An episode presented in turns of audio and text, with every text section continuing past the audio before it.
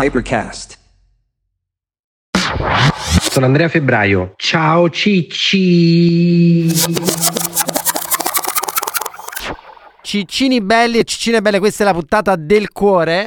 Perché qua, dopo un miliardo di racconti, cioè l'avrò nominato in vano un miliardo di volte, ascoltatevi pure le puntate di Ciao Cicci in cui parlo di lui, cioè i miei esordi mio amico d'infanzia, poi ci siamo persi di vista, poi ci siamo rincontrati, poi ci siamo ripersi di vista. Ed eccolo qua, l'artefice della mia passione per i computer. Caramba che sorpresa! Sigla! Il grandissimo Robertino! Ciao Ciccio! Ciao. E allora, Roberto è il famoso Roberto che nomino sempre negli speech delle puntate perché è quello con cui da bambini è iniziata la nostra passione per i computer, vero Roberto? Ahimè, tutto vero. Io l'ho raccontata mille volte questa storia. Vediamo come la racconti tu, se è diversa dalle cose che ho detto io e se c'è qualche cazzata. Perché io l'ho raccontata che io e te abbiamo iniziato col Commodore VIC-20, giusto? Vero? Dopodiché ho detto che che invece di metterci a giocare ai videogiochi, all'epoca poi i videogiochi dovevano veramente far cagare, ci siamo messi subito a imparare a programmare, vero? Questo è vero e potremmo anche raccontare le prime esperienze. Dille, dille tutte! Allora, diciamo che abbiamo cominciato a programmare. La prima cosa che abbiamo scritto era una roba che faceva scrivere al computer pasta col sugo all'infinito per tutto lo schermo. Questo è stato il primo software. Ma quanti anni avevamo, Robby, secondo te? Avevamo, secondo me, tu 9 e io 10. Cioè, devi rendere conto, 9-10 anni. Giulia, qui stai parlando con due geni, capisci? Sapevi che il problema era sbagliato, perché non l'hai detto? Frank dice che non devo correggere le persone più grandi.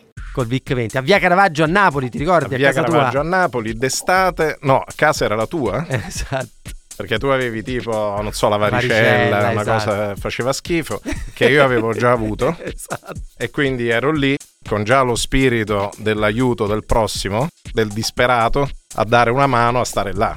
I tuoi ti avevano regalato il Commodore Commodore VIC-20 VIC-20 e quindi... Ci siamo messi là a fare questa roba. E pasta col sugo all'infinito è stato il primo software eh, che abbiamo scritto.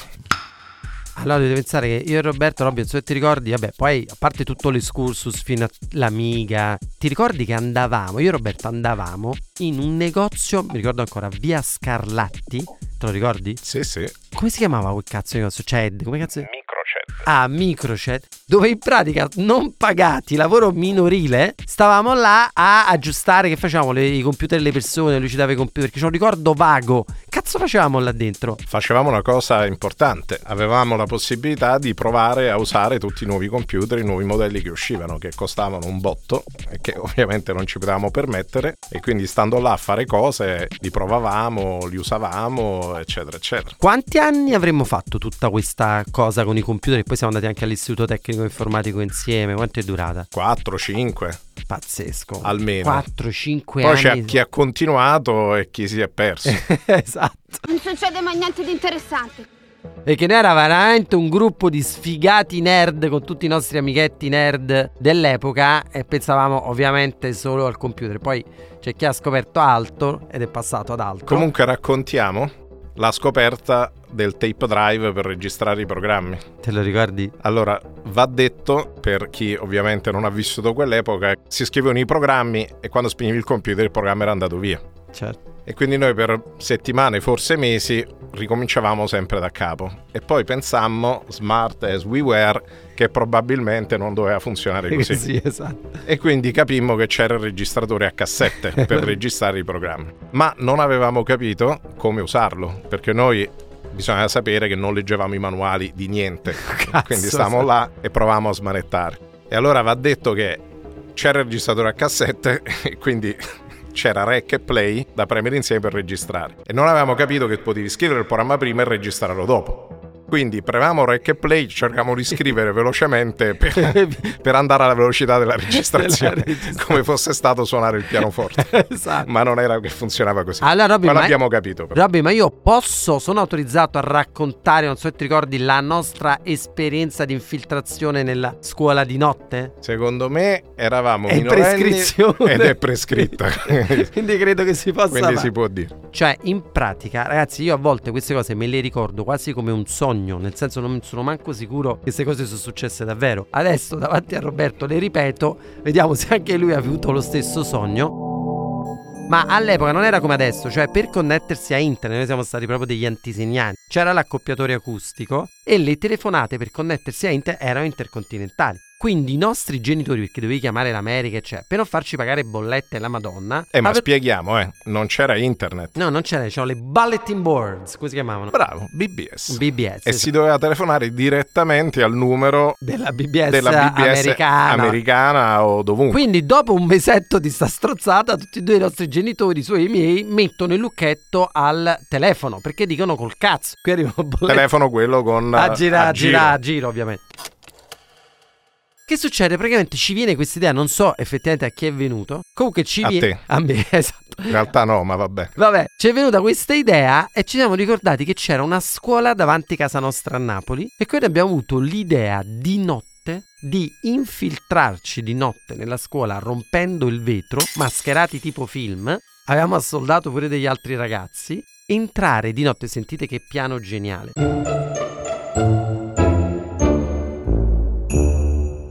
Cioè tu per connetterti a internet usavi l'accoppiatore acustico, quindi in pratica tu che facevi? Prendevi la cornetta del telefono, la appoggiavi su questo cosetto che faceva e ti collegavi. Noi che cazzo abbiamo fatto? Questo mi ricordo l'idea di Roberto.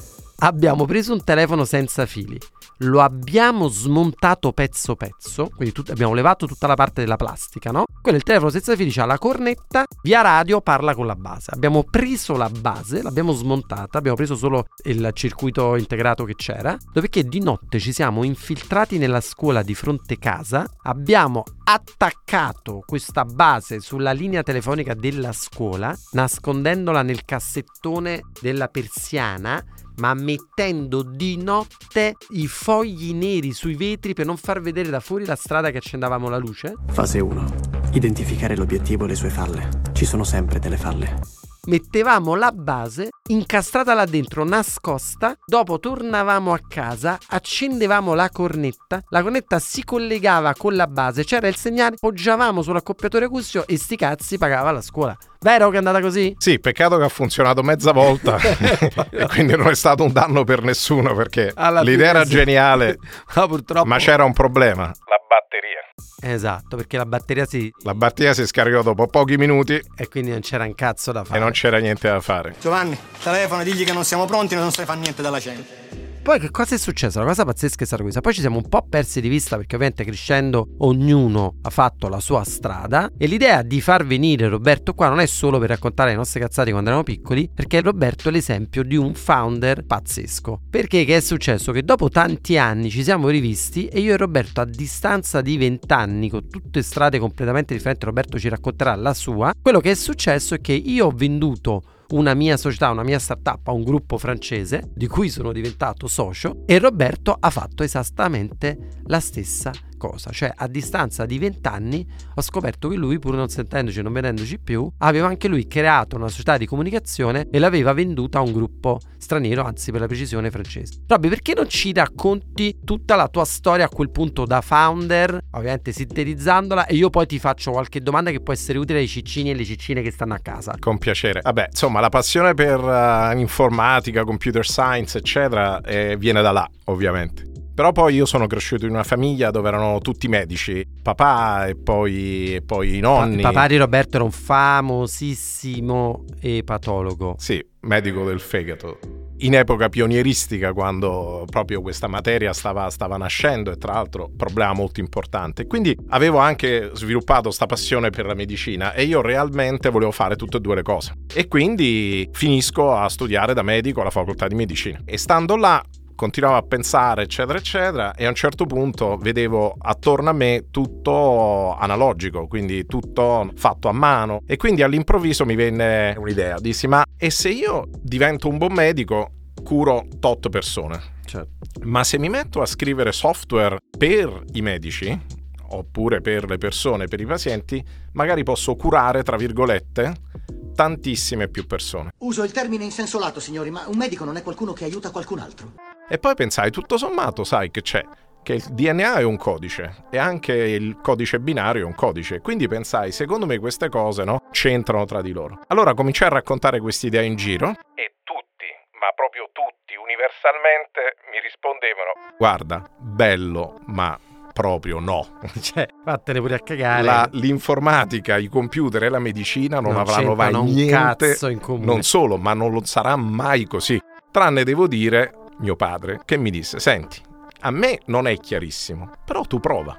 Male che va, poi cambi. Certo. E allora che fai a quell'età quando tutti ti dicono così? Oggi si direbbe fare una startup. All'epoca feci semplicemente un'azienda perché questo lavoro non esisteva. Certo. E quindi creai una società chiamata Healthware da Healthcare Software con l'idea di scrivere software per problemi di salute, con quest'idea che avevo in testa di avere impatto, curare Certo. le persone tramite il codice. E quella roba lì poi pian pianino, pian pianino è cresciuta, prima all'estero praticamente che in Italia, e poi è diventata un'azienda... All'estero dove? UK, Francia, comunque in generale in lingua inglese. Partendo da Salerno, giusto? Per Partendo da essere- Napoli, Da Napoli all'inizio, poi ci spostammo a Salerno, subito a Milano e quindi tra Salerno e Milano Certo. Io, caro Don Salvatore, sono venuto a Milano all'età di 18 anni. Oh, ma perché secondo voi a Milano ci si arriva solo a 18 anni?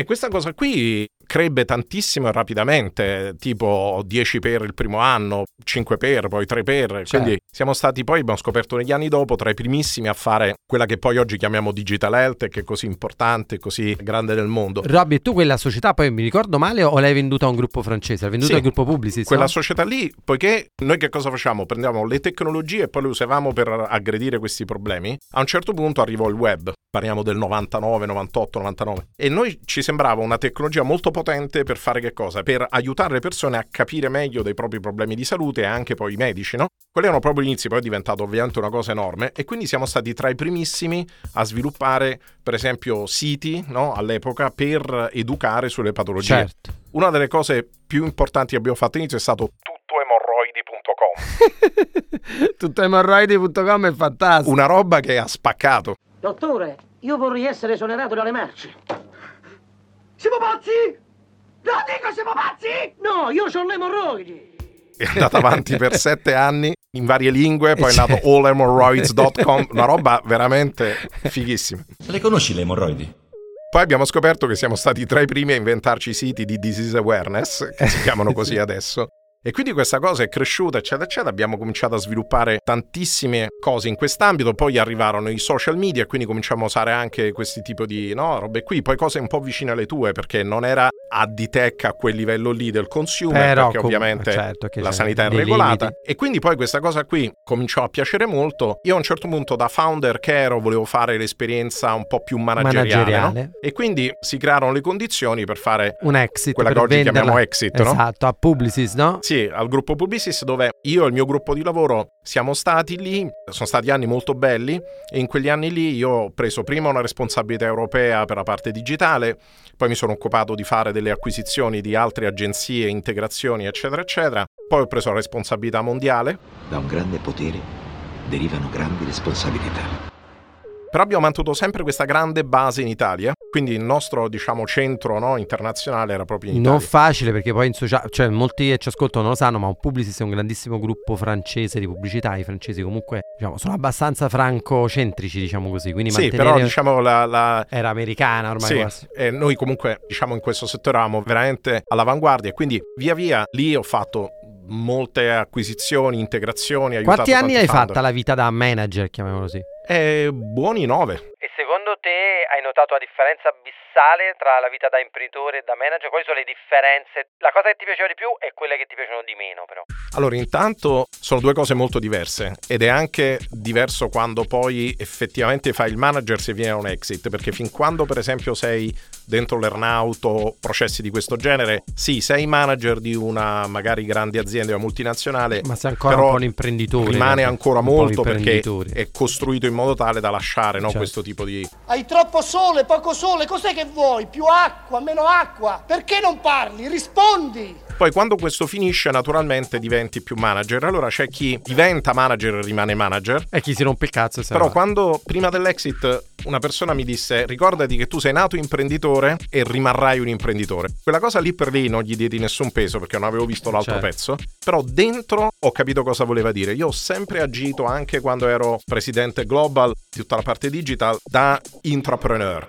Quindi avevo sempre l'ottica di ed è proprio un, è proprio un, un modo di Una forma diverso. diversa, certo. E non c'è meglio o peggio, però ci sono delle aziende che in una certa fase storica vanno meglio con il manager puro o con l'intrapreneur Certo, puro. certo. E quindi ho fatto questo percorso che è stato bello, dove ho visto tante cose, ho fatto una dozzina di acquisizioni, molte integrazioni, quindi Certo. gestito cose anche dimensionalmente grandi. Però a un certo punto, quando il mercato di nuovo cambiava, è successa una cosa molto importante nel nostro settore.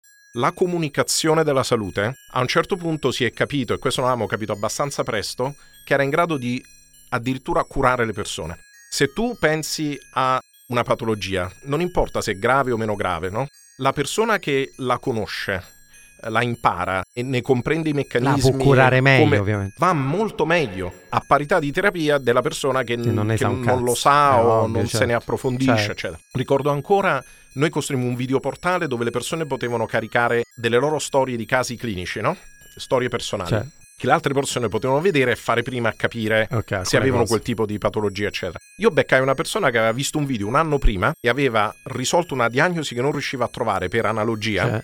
L'avevo letto in un blog post un anno dopo. E quella fu una roba, capito? Un momento Pazzesca, di. certo. No, sai, Certo. di awakening. Perché tu dici, allora no, veramente. C'è la così. possibilità di cambiare per tante persone. Esatto, e quindi quando poi diciamo la parte digital si è sofisticata, sono arrivate le app, no? dove potevi mettere anche dei dati, magari le collegavi Certo. al tuo wearable, eccetera. Fast forward è diventato proprio quello che chiamiamo digital health, cioè Curare tramite il software. oggi esiste una categoria che si chiamano digital therapeutics, che sono proprio interventi curativi via software Certo. dimostrati scientificamente. Io cominciai a vedere che quello stava succedendo e per esempio questa cosa qui, che era molto imprenditoriale, no? sviluppare questa nuova divisione, eccetera, eccetera, non andava bene. Cioè, a loro non interessava più di tanto. O comunque Non era una priorità. nella priorità, Priorità nella, strategia, c'erano altre E quindi a quel punto che hai fatto? Te ne sei uscito e te la sei ricomprata. A quel punto ho deciso di allontanarmi e poi come succede in questi gruppi eh, si creano delle situazioni, degli attimi, no?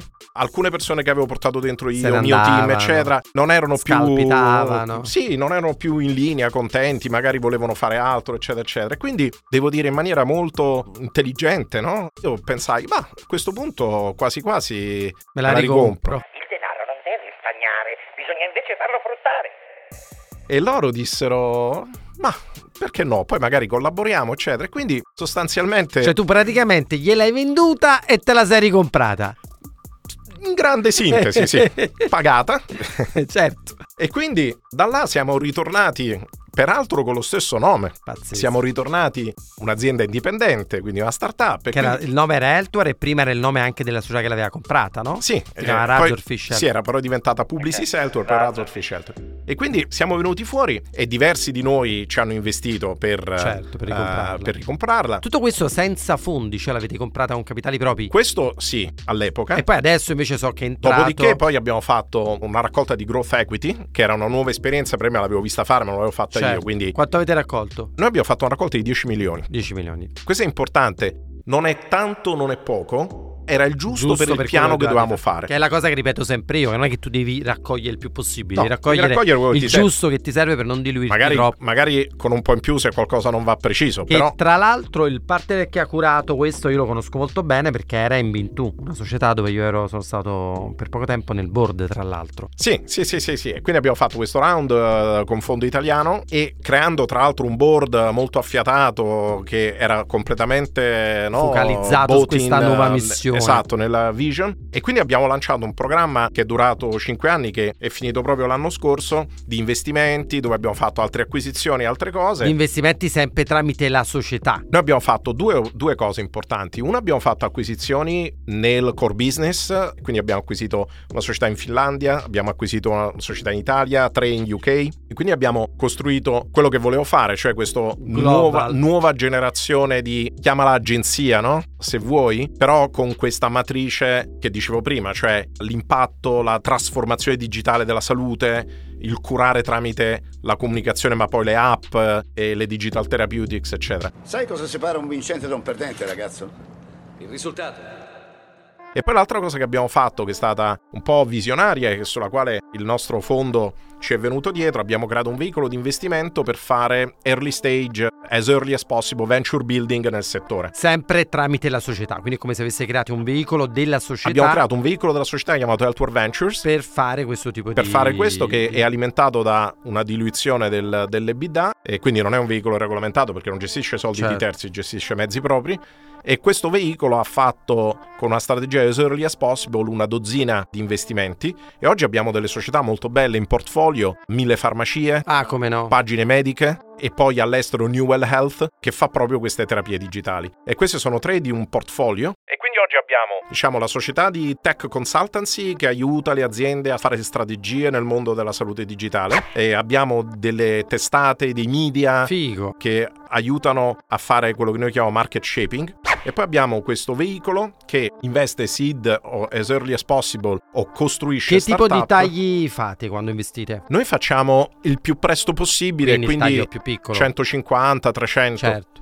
E investite sull'idea ai founder o deve esserci già un minimal viable product, c'è un piccolo... Poiché andiamo case by case, abbiamo tutte e due le situazioni. Soprattutto ci sono dei casi in cui siamo partiti proprio dal concept e l'abbiamo fatta assieme, certo, no? venture certo, building un puro. po' quello che faccio anche io. E tra l'altro abbiamo creato insieme a CDP uno dei fondi eh, degli acceleratori tematici, quello chiamato Vita che è quello di Digital Health, uno dei no, del Fondo Nazionale Robby, se tu, perché tanti ciccini e ciccine che ci seguono o vogliono, fanno un lavoro da dipendente, vogliono provare a fare imprenditori oppure magari sono appena usciti dall'università, ti faccio tre delle domande che mi fanno sempre a me. Vai. Che sono? La prima, se tu sei un ragazzo o una ragazza appena uscito dall'università, proveresti a fare una startup, se hai un'idea o quello che è, lavorare in una startup o prima andare a fare un lavoro dipendente da qualche parte e poi dopo provare a fare l'imprenditore o una startup? Allora, secondo me è molto soggettivo, ho visto casi andare bene e male in tutte e due le condizioni. C'è una regola. Però, come avrai visto pure tu, se tu guardi le statistiche, di fatto quelle che vanno meglio sono quelle che sono partite con persone che, che hanno, già un minimo di esperienza, di esperienza piuttosto no? che partiti dall'università. A parte i casi particolari. Vabbè, americani, ma quelle sono cose diverse però. Sì, magari ci sono dei casi particolari, però se tu guardi proprio no, la media, la media del founder è anche un po' più grande di età rispetto a quello che pensano va meglio rispetto, no? E l'altra cosa che ti volevo dire è, dovendo fare l'imprenditore di una startup, per esempio in Italia, tu che hai avuto la possibilità di essere sia un investitore sia avere investitori tipo il fondo di Growth Stage che hai detto, secondo te quali sono le cose a cui fare attenzione o poi magari da non rimanere delusi nel momento in cui si fanno entrare degli investitori esterni nella tua società? Devi sicuramente capire che effettivamente stai aprendo no, la tua società e quindi c'è qualcun altro dentro con quale tu comunque devi, devi condividere decisioni, certo. cioè, poi dipende dalla governance, però di solito più early c'è maggiore governance. Quindi questo è molto importante. Poi ci sono stili di investimento più o meno presenti, però diciamo nella media devi capire che stai facendo questo. E quindi secondo me è molto importante la qualità dell'investitore, eh? al di là dei termini tecnici, no? Come lo fai a capire quello? Chiedendo in giro, chiedendo altri founder? Secondo me chiedendo in giro, poi c'è un tema di chemistry, quindi secondo me è come quando tu decidi... Storia d'amore. Come decidi di trovare un socio, certo. è più o meno la stessa cosa. Quindi secondo me questa è una fa- e, e questa secondo me è una cosa abbastanza sottovalutata. Cioè questa sorta di dating, no? Che, certo. eh, perché si guardano un po' ai numeri, term, no? numeri premani. Senza pensare che quello poi è un matrimonio che deve durare tanti anni e quindi o ci vai d'accordo o ci vai d'accordo. E già uno dei primi punti è proprio quello, perché se chi investe ha un orizzonte temporale molto disallineato rispetto al tuo, eh, quello già è un primo punto che va valutato bene. E poi l'altra cosa che ti volevo chiedere, che è un'altra cosa che mi chiedono sempre, è quale da... A questo punto investitore... La cosa che ti fa veramente girare le palle dei founder in cui investi, cioè qual è la cosa che non devono assolutamente fare perché sennò veramente ti fanno incazzare. Se c'è, magari tu dici non mi incazzo mai. No, no, no, no. No, incazzo no perché non sono così, ma eh, però ci sono delle robe, no? Tipo? A me ci sono due cose che... Uno, quando l'analisi competitiva, i competitor sono Google, Facebook, Amazon, quella è una roba che, C'è un po'. che mi fa impazzire. E poi l'altra è la mancanza di analisi competitiva. Cioè che se chi che solo tu. non ho nessun competitor perché questo lo faccio solo io. no? Ah, bene. Bocca E poi nel mio settore c'è un'altra cosa molto importante, diciamo una cosa, una cosa seria. Importante nel mio settore risolvere problemi veri. Certo. Cioè, nella medicina ci sono un mare di problemi, purtroppo. Certo. Allora, se fai la startup che, che non risolve un problema né per il medico né per il paziente, non ha senso. Ah, ma è normale. magari l'idea è geniale, magari anche no. eh, Però se è certo che se non risolvi un cacchio... Quindi il tema è che io dico sempre ci sono o problemi no, piccoli che hanno un mare di persone o magari problemi grandi che hanno un numero minore di persone, ma di problemi, di unmet needs, eccetera, ce ne sono tantissimi Certo. nell'ambito della Certo. salute e della medicina e quindi capire bene se effettivamente si sta rispondendo a un bisogno che c'è. Certo. Perché magari la tecnologia è fighissima, magari l'idea è geniale, infatti è un po' complicato fare la startup in digital health perché devi avere la tecnologia, devi avere il know-how di settore e devi avere chiaramente tutte quelle skill tipiche della startup, no? Certo. Eh, problem, no? Ma- Eh, solution, market fit, eccetera, eccetera. Però on top di un tema anche tecnico e non sempre i team di founder sono bilanciati tra la componente scientifica, tecnologica, no? imprenditoriale, perché hai bisogno almeno di queste tre cose. Certo. E quindi... Robby, ti voglio chiedere le ultime due cose prima di, di salutare i nostri ciccini.